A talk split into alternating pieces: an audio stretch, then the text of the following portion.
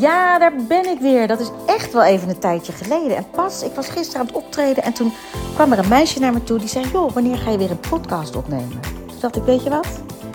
Ik ga het direct doen. Ik pak de koe bij de horens en ik neem een podcast op. Nou ja, het is eigenlijk zo dat ik de laatste weken, maanden, in zo'n andere wereld zat. Uh, het laatste wat ik heb opgenomen is uit mijn hoofd. Ik heb niet eens teruggeluisterd. Uh, dat ik mijn laatste show bij de Bodyguard had. En uh, het was best wel een ding. Weet je, na acht jaar in zo'n theater. En een, gewoon een beetje raar afscheid. Een beetje, beetje grumpy, stom afscheid had ik eigenlijk. En, um, maar ik zat op dat moment eigenlijk midden in een soort van, ja, transformatie. En ik moet altijd zeggen, ik vind het altijd een beetje vaag klinken. Als mensen zeggen, ik zit in een transformatie of... Uh, weet je, ik, ik ben zelf eigenlijk heel spiritueel. Alleen, ik kan niet zo goed tegen bepaalde... Ja, als mensen zo zweverig zijn en niet helemaal, weet je, niet helemaal met hun voeten op de grond staan.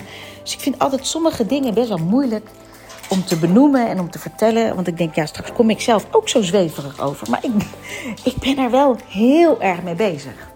En het begon eigenlijk... Uh, nou ja, op een gegeven moment ben ik, een aantal jaren geleden, ben ik verhuisd. En um, ondertussen geef ik even mijn hond eten, want die heeft hartstikke honger. Hey Toto. En uh, toen waren we dus bezig met uh, Tina, de musical. En toen kwam corona. Nou, en in die coronaperiode, ja, dan ben je toch een beetje... We waren allemaal een beetje een soort van downer. En toen was een van mijn collega's, die zei tegen mij... joh, doe de 21 Days of Abundance van Deepak Chopra. Nou, dat ben ik gaan doen. En toen is er wel iets aangegaan in mij. En toen dacht ik, oh leuk, misschien moet ik mijn kinderboekje. Ik heb naar alle tijd. En, uh, nou, en toen uh, kwam er een andere vriendin. Die zei, ja, je moet naar de Manifestatie Queen eens luisteren. Janella. Janella Tihic. Ja, ik moet heel eerlijk zeggen, ik wist niet hoe ik haar achternaam moest zeggen. Ik heb het er gevraagd. Ze heeft het me verteld. Janella Tihic. En onthoud die naam, want dat is echt serieus. Die vrouw en haar teachings hebben echt iets met mij gedaan. En uh, ik ben altijd bezig met zelfontwikkeling. Ik ben, uh, dat vind ik hartstikke leuk en ik ben heel leergierig. En uh, ik heb ook een onwijze gave cursus bij Mel Robbins ooit gedaan. En wat ik daarvan heb geleerd is dat je eigenlijk als je iets wil bereiken... dat je gewoon heel consistent bezig moet zijn en het gewoon doen. Ja, niet zeuren, maar doen. Op z'n Rotterdam zou je zeggen, niet lullen, maar poetsen. En, um, maar ik ging dus de Happy Money reis doen bij Janella. En toen ben ik allemaal stappen gaan zetten. En ik heb het daarna eigenlijk weer een beetje laten versloffen. En uh, ik heb, ze had het over een, uh, dat was heel leuk, een geldboom kopen. En ik kijk nu naar mijn geldboom. Want die heb ik toen gekregen, van uh, moederdag van mijn kinderen. En het was een heel klein boompje. En ik zag dus voor me, dan ging ik me manifesteren van... oké, hoe gaat mijn leven er later uitzien? En ik zag mijn appartement helemaal, alles in het wit. En ik zag die geldboom heel groot in een grote witte pot. En ik heb dus nu pas die witte pot gekocht. Want die boom is gegroeid, dus het gaat de goede kant op. maar goed, ik heb dus uh, toen best wel wat mooie stappen gedaan. En, uh, maar waar ik dus nu achter ben gekomen... Want ik ben eigenlijk sinds we dus bij de bodyguard gingen stoppen, dacht ik, ik ga weer een keertje naar uh, luisteren naar wat zij te vertellen heeft. En toen heb ik een uh, cursus gekocht, Money Vortex. En wat ik daar zo mooi aan vond, was dat ik op een gegeven moment erachter kwam dat mijn intentie achter het doen, achter het die was gewoon heel. Ik had een ontzettend negatief zelfbeeld. Want ik ging mijn boekje uitbrengen. En ik dacht, ja, maar ik kan toch niet schrijven. Dus ik heb andere mensen eigenlijk het voor mij laten doen. En waardoor het ook mijn verhaal niet meer werd. En ik besefte eigenlijk dat ik alles, alles wat ik deed, liet ik door andere mensen beoordelen en bepalen. Dus mijn energie zat er niet meer in. De energie van mij die erin zat, was ik kan het toch niet. En um, nou ja, dat is eigenlijk ook een hele grote reden geweest waarom ik mijn boekje opnieuw uit heb gebracht. En um, ja, ook natuurlijk omdat ik in Vlaanderen ga werken uh, als moeder Big. En eh, mijn boekje, wat, eh, voor de mensen die het niet weten, ik heb een kinderboekje geschreven en dat heette Een koning poept niet. Maar poepen betekent iets anders in het Vlaams dan in het Nederlands. Dus ik denk, ja, als ik bij de Vlaamse kindjes bekender word, kan ik geen boek over poepen. Dat is, nou ja, zoek maar op wat het betekent in het Vlaams. Maar ja, dat kan gewoon niet. En ik had toen al, toen ik het boek uh, schreef, uh, had ik daar al mijn bedenkingen over. Ik heb het boekje geschreven voor mijn kinderen en voor mijn zoon, die dus echt moeite had om zindelijk te worden. Ik had zelf als kind, vond ik dat ook heel moeilijk. Ik durfde niet naar het toilet te gaan, want ik durfde niet te stinken. Nou ja, en dat is eigenlijk letterlijk en figuurlijk. Iedere stap die ik in mijn leven heb gezet, is omdat ik bang was om te stinken. te bang dat mensen er wat van zouden zeggen. En uh, wat ik dus van Janella heb geleerd, is dat ik gewoon mijn vuurtje moet volgen. En dat is me toch partij eng. Maar ik ben, sindsdien ben ik langzaam die stappen gaan nemen. Ook mijn podcast. Ik had bijvoorbeeld, uh, ik wou heel graag een podcast beginnen. Want ik wou vertellen over mijn teachings en wat ik doe met, uh, met, met artiesten.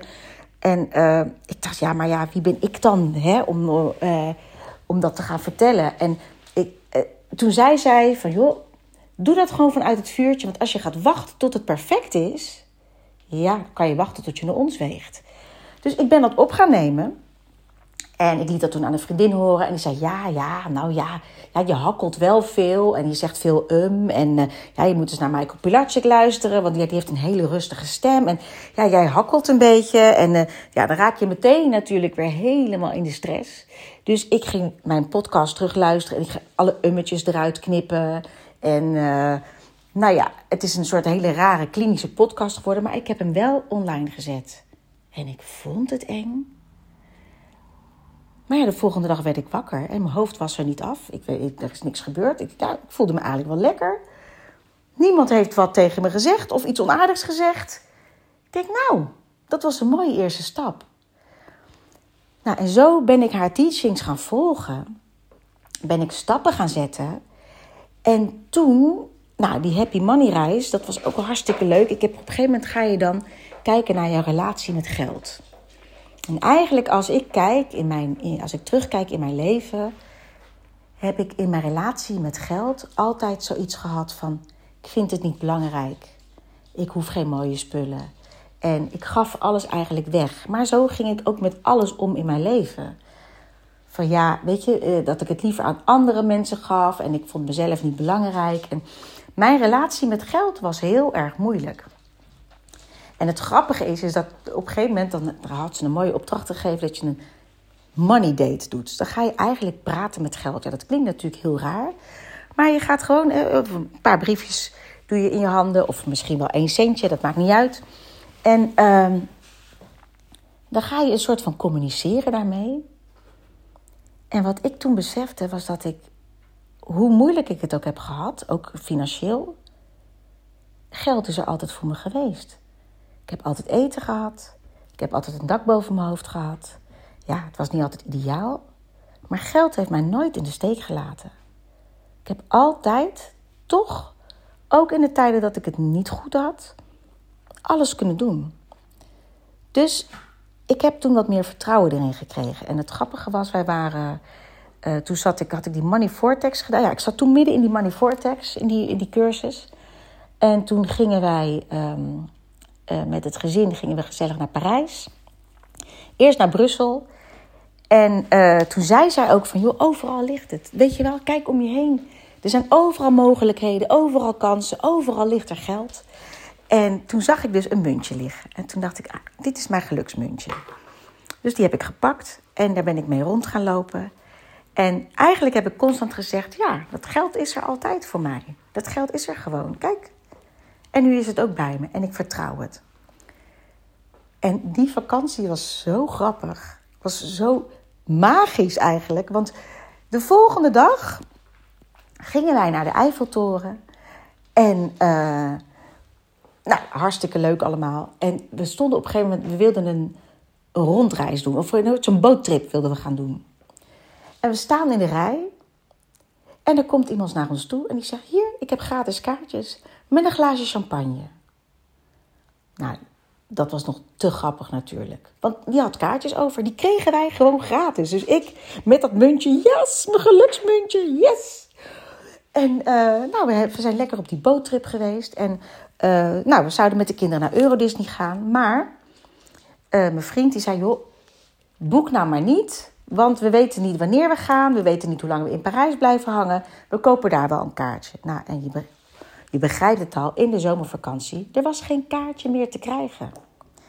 En wat ik dus had geleerd in die teachings van Janella, dat je, ja, manifesteren, zie het voor je, ga in de tijdlijn zitten dat het wel lukt. Dus ik was eigenlijk, eigenlijk was ik een beetje pissig. Want ik denk, hoe ga ik die kinderen nu vertellen dat wij niet naar Euro Disney kunnen? Maar ik bleef blij. Ik bleef vrolijk en ik dacht, nee, ik zag onszelf in Euro Disney rondlopen.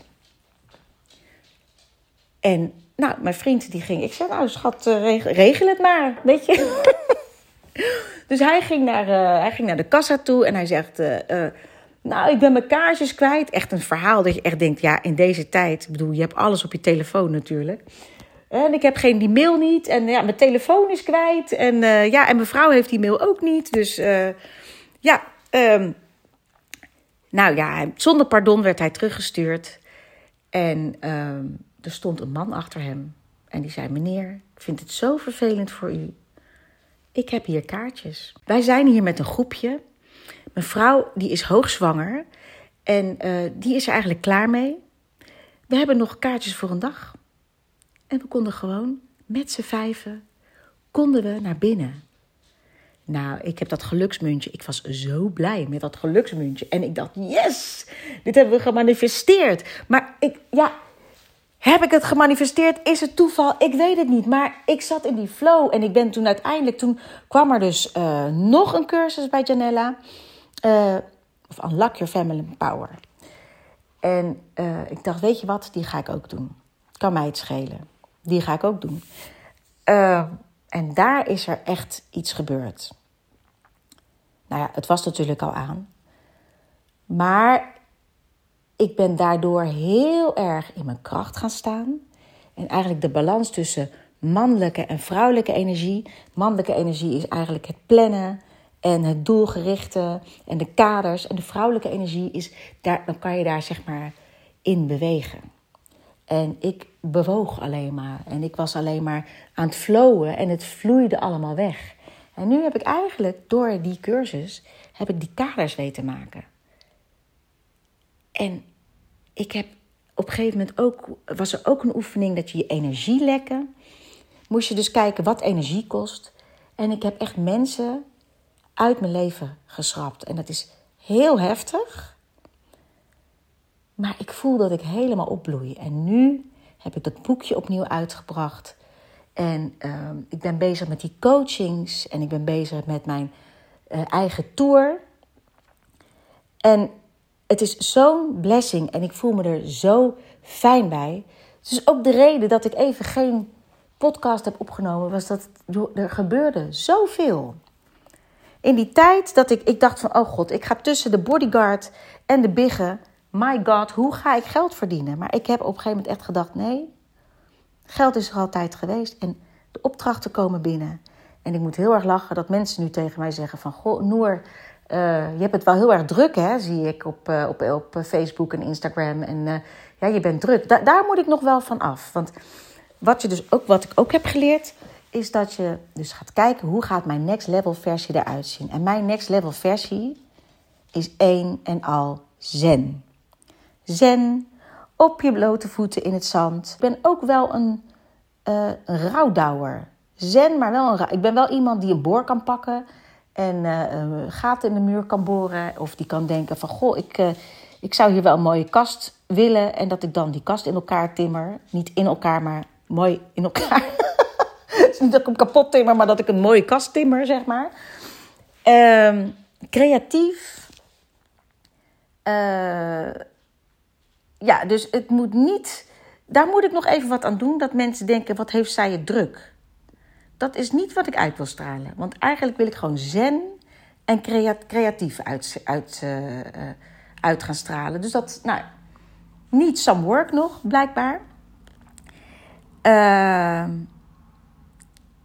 en wat ik dus ook zo ontzettend mooi vind, is dat ik dus nu door de teachings die ik van haar heb geleerd.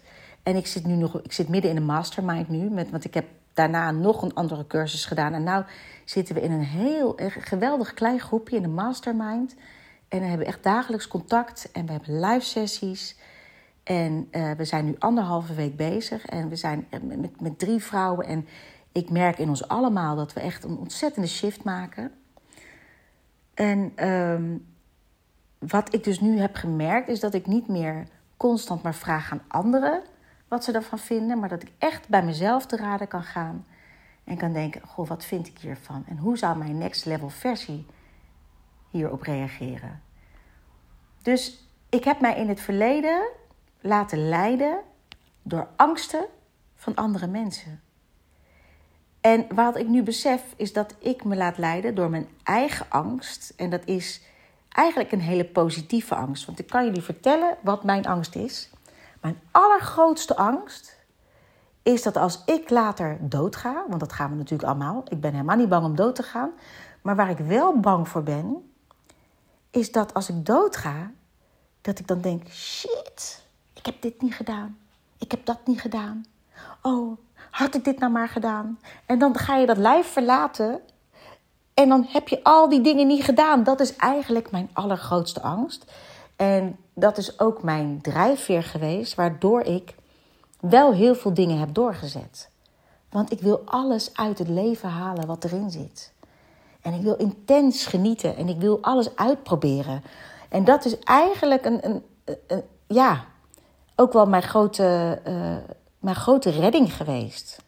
Als ik die grote angst niet had gehad, denk ik dat ik eh, dat ik heel erg stil had blijven staan en dat ik heel erg in het verleden was blijven hangen. Ehm, dus dat is. Uh, dus ik laat mij nu wel drijven door een angst. maar meer uh, dat ik het een drive zie van: oké, ik wil alles uit dit leven halen. En ik zeg dat ook altijd tegen mijn kinderen. Dat ik zeg: jongens, luister. We kunnen wachten tot we naar de hemel gaan. Maar wat nou als dit de hemel is? dat je dan denkt: shit, ik heb al die kansen niet gepakt. Dus, uh, nou ja, dat is echt een van de dingen die ik echt heb geleerd van die teachings. En ik ben nog maar aan het begin. En nou had ik, want ik ben natuurlijk zelf ook mensen dingen aan het leren. En uh, ik heb zelf een ontzettende passie voor de muziek die ik maak. En ik had gisteren ook weer een leerling aan de telefoon. En die zei tegen mij: Ik ben een beetje bang om het vak in te gaan, want ik heb geen opleiding. En nou wil ik niet iedereen ontmoedigen om een opleiding te doen. Maar eigenlijk is zingen iets wat je met je hart doet. Zingen en ons vak, dat is iets wat je met je hart doet. En dat, dat, dat, daar moet je authentiek voor zijn. En wat er dus gebeurt in een opleiding, is dat je in een keurslijf wordt gedouwd. En mijn passie, en dat is waarom ik die Artist Academy op heb gericht, is dat ik het zo belangrijk vind, is dat mensen weer met hun hart gaan zingen. En dat ze niet gaan denken: Goh, moet ik die noot in een belt pakken? Of moet ik hem in een kurk pakken? Of moet ik hem, eh, ja, moet ik hem hier. Uh, hoe moet ik mijn strottenhoofd? Nee, zing vanuit je hart. En dat is wat we allemaal een beetje kwijt zijn. Want we willen in een keurslijf passen. En weet je wat ik nou zo jammer vind? En dat, dat heb ik dus ook geleerd in die, in die cursus van Janella. Is dat wij artiesten, we laten alles als we zingen, wij laten alles uh, analyseren. We analyseren onze stem. We kunnen niet meer onze stem gewoon maar hup laten gaan. Alles wordt geanalyseerd. Maar de dingen daarbuiten, dat weten we allemaal niet, want wij zijn creatief. Dus we weten niks van boekhouding. We weten niks van zaken doen. We weten niks van cijfers, vaak hè, over het algemeen. En vaak de mensen die heel erg wel succesvol zijn, dat zijn ook de mensen die het zakelijk ook voor elkaar hebben. Dus wat ik heel graag wil en waar, waar ik mensen voor wakker wil maken, als je nou die zakelijke instelling hebt uh, en als je nou je stem zo nodig ontzettend wil analyseren, ga dan eerst die kaders doen. En voordat je een manager neemt en voordat je iemand neemt die, die jouw cijfers bekijkt, ga eerst zelf even kijken. En nou, daar wil ik je wel in helpen. Want ook ik dacht dat ik dat niet kon. En doordat ik die stappen heb gezet, merk ik gewoon, ik kan het wel. En als ik het kan, want jongens, echt waar, de grootste chaot was ik. En ik zeg heel bewust, was ik. En weet je, iedereen moet altijd wel een beetje lachen. Oh, die gekke Noertje. Ja, ik ben echt een grappenmaker. En vroeger maakte ik grappen omdat ik me overal voor schaamde. Maar ik, ik denk dat ik best wel grappig... Uh, ik, vind, ik hou van, van leuke dingen en humor. En ik zie overal ook de humor van in. Maar het, het, daarvan is, is dat mensen je vaak niet serieus nemen. Dan denk ah, heb je die grappenmaker weer. En met die grappenmaker kunnen wij wel even doen wat we willen. En met die creatieveling kunnen wij wel even doen wat we willen. Maar wat ik zo verdrietig vind, is dat ik dus heel veel mensen zie die ontzettend veel talent hebben, die prachtig kunnen zingen, maar die hun leven laten bepalen door mensen die eigenlijk niks van het vak weten, maar heel zakelijk zijn. En die hun stem en hun zingen laten bepalen door, door het gewoon eigenlijk te benaderen alsof het een alsof ze hartchirurgen zijn. Alsof het een heel technisch ding is. Of, nee, dus ik, ik, dat is echt... Ik zou het zo fijn vinden als mensen weer vanuit hun hart gaan zingen. Nou, en daar ben ik mee bezig met die uh, Artist Academy. Dat is waarom ik het heb opgericht omdat ik eigenlijk gewoon weer muziek tot leven wil brengen. Weet je, je mag best wel een keer een kraakje hebben. En je mag best wel een keertje gewoon niet perfect klinken. We willen allemaal perfect klinken, waardoor we poep, helemaal vastzitten. Ah, zo, dat is eruit. ja, dat is waar ik mee bezig ben. Eigenlijk nog iets zeggen. Kijk eens naar de allergrootste artiesten. Denk jij dat Michael Jackson ooit heeft nagedacht of hij, of hij zijn of hij die in een kurk pakt? Of deed hij het gewoon? Tuurlijk heeft hij dansles gehad. En tuurlijk moest alles perfect. Maar het kwam vanuit zijn hart. Heeft Madonna ooit op die manier. Heeft zij solfège gehad? Ja, misschien. Maar Prince, die heeft alle. Die heeft serieus, die heeft, die heeft zijn instrument allemaal zelf leren spelen. Tina Turner, dat kwam ook vanuit haar. Al die grote artiesten waar wij tegen. George Michael, ik heb pas een, een, een, eh, een documentaire over hem gezien. Dat kwam allemaal vanuit zijn hart. En als je dus nu bij ons in de musicalwereld kijkt, er zijn René van Koten, die was geschiedenisdocent, zo heb ik hem leren kennen. Ik kom ook van de straat. Ik heb geen opleiding gehad. Fayen. Ik was gisteren ook met Tessa aan het zingen. Die heeft het ook gewoon vanuit haar gevoel. Dus je hoeft, het is fantastisch als je een, als je een opleiding doet. Weet je, want soms ben ik ook wel jaloers. Want dan denk ik, ja, uh, die mensen die kunnen dingen, die heb ik met schade en schande moeten leren. Maar alsjeblieft, als jij het vak in wil, wees vooral authentiek. Wees leergierig, maar laat jezelf niet belemmeren door wat andere mensen zeggen. Ja, je zal afgewezen worden bij audities omdat, uh, uh, omdat je die papieren niet hebt. Dat klopt. Dat klopt, het kan soms zo zijn. Maar er zijn altijd andere wegen om jezelf te laten zien. En ga nou niet proberen je te conformeren en ga nou niet proberen uh, mensen te laten zien wat je denkt dat zij willen zien. Maar ga echt terug naar wie jij bent en durf op je plaat te gaan. Durf te vallen. En ik begrijp dat het moeilijk is. En nou ja, ik zou zeggen, ga zo'n happy money reis doen bij Janella. Ja, of uh, kom bij mij in de Artist Academy als het meer vakgericht is. Maar ik kan je vertellen, het heeft mij zo ontzettend veel gebracht. En ik heb geen idee welke kant het op gaat. Want ik heb voor het eerst geen plan. Ik ben gewoon lekker. Je zal in vorige podcast ook wel hebben gehoord, nou ik ga dit plan en ik ga dat plan. Nee, mijn plan is nu gewoon om mijn vuurtje te volgen. En uh, het heeft me tot nu toe alleen maar heel veel goed gedaan. En het is spannend, jongen. Het is zo eng. Maar het heeft me heel veel goed gedaan. Dus, dan weten jullie waar ik de afgelopen weken, maanden mee bezig ben geweest. En waar ik nu ook mee begin. En ik heb me nu wel besloten van, ik ga me op drie pijlers richten voor het nieuwe jaar. Ik ben alles aan het opruimen, wat niet meer bij mijn nieuwe leven hoort. Zijn er eigenlijk vier. Dat is voor mij privé. qua werk. Mijn boekje wordt op dit moment gedrukt. Ik heb een go gegeven. Dus daar ga ik me lekker op, op focussen. Dat, ik dat, met, dat het boekje lekker gelanceerd wordt. Ik heb in december een tour waarin ik um, uh, ja, Tina Turner liedjes zing. Dus gewoon echt mijn, mijn favoriete. Ja, dat is eigenlijk hetgene wat ik het allerfijnst. Ik vind het gewoon hartstikke leuk. Dus ik ga een tribute doen aan mijn grote idool. En uh, mijn coachings. Ik ben nou een heel mooi programma aan het doen bij, uh, bij een gemeente, Zon en Breugel. Mensen die helemaal niet in het vak zitten. Maar met hun maak ik eigenlijk een soort theatrale reis van hun eigen leven. Waarin je je eigen script kan schrijven. En dat is eigenlijk wel vergelijkbaar. Dat is ook wat, wat we bij Janella leren. Is dat je gewoon, je kiest voor een tijdlijn. Dus ik, ik ga met die mensen een script schrijven. Zoals je ook een toneelstuk schrijft. En je gaat dus je eigen leven beschrijven alsof het een toneelstuk is. En dan gaan we, dat ook, gaan we daar muziek bij bedenken. En we gaan, uh, uh, we gaan uh, rollen spelen die jij. ik heb bijvoorbeeld het kleine meisje die altijd overal bang voor is. Nou, die geef ik een naam en een uiterlijk. En dan gaan we dat spelen. En dan gaan we kijken, oké, wat kan dat meisje leren? wat heeft dat meisje nodig? Dus het is eigenlijk wat ik doe in die coachings, is dat ik mijn NLP, opstellingen en gewoon mijn theaterervaringen allemaal in één dingbundel. En dat is zo leuk. Dus dat is waar ik nu mee bezig ben. En ik zit natuurlijk nu in die masterclass van Janella. En wat daaruit gaat komen, ja, ik weet het niet. Ik weet alleen maar dat het heel erg goed is en ik kan het jullie ook aanraden. En uh, ik ga ook weer uh, vaker inspreken.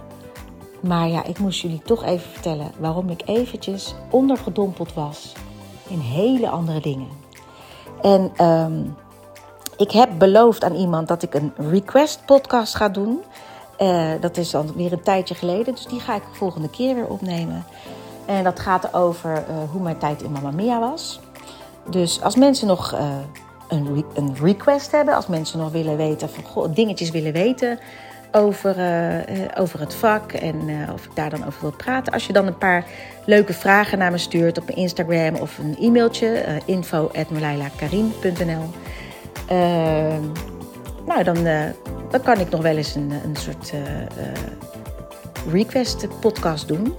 Dus die komt volgende keer. Maar ja, nu moest ik even deze drol kwijt. ik moest even vertellen waar ik mee bezig ben en waarom ik er zo ontzettend enthousiast over ben. En Janella, ik ben jou zo ontzettend dankbaar. Want je geeft zulke waardevolle teachings. En dat, geeft, dat geeft de mens moed. Dat geeft de mens moed om, om door te gaan. En uh, ja, dankjewel. En jullie allemaal dankjewel voor het luisteren. En tot de volgende. Ciao!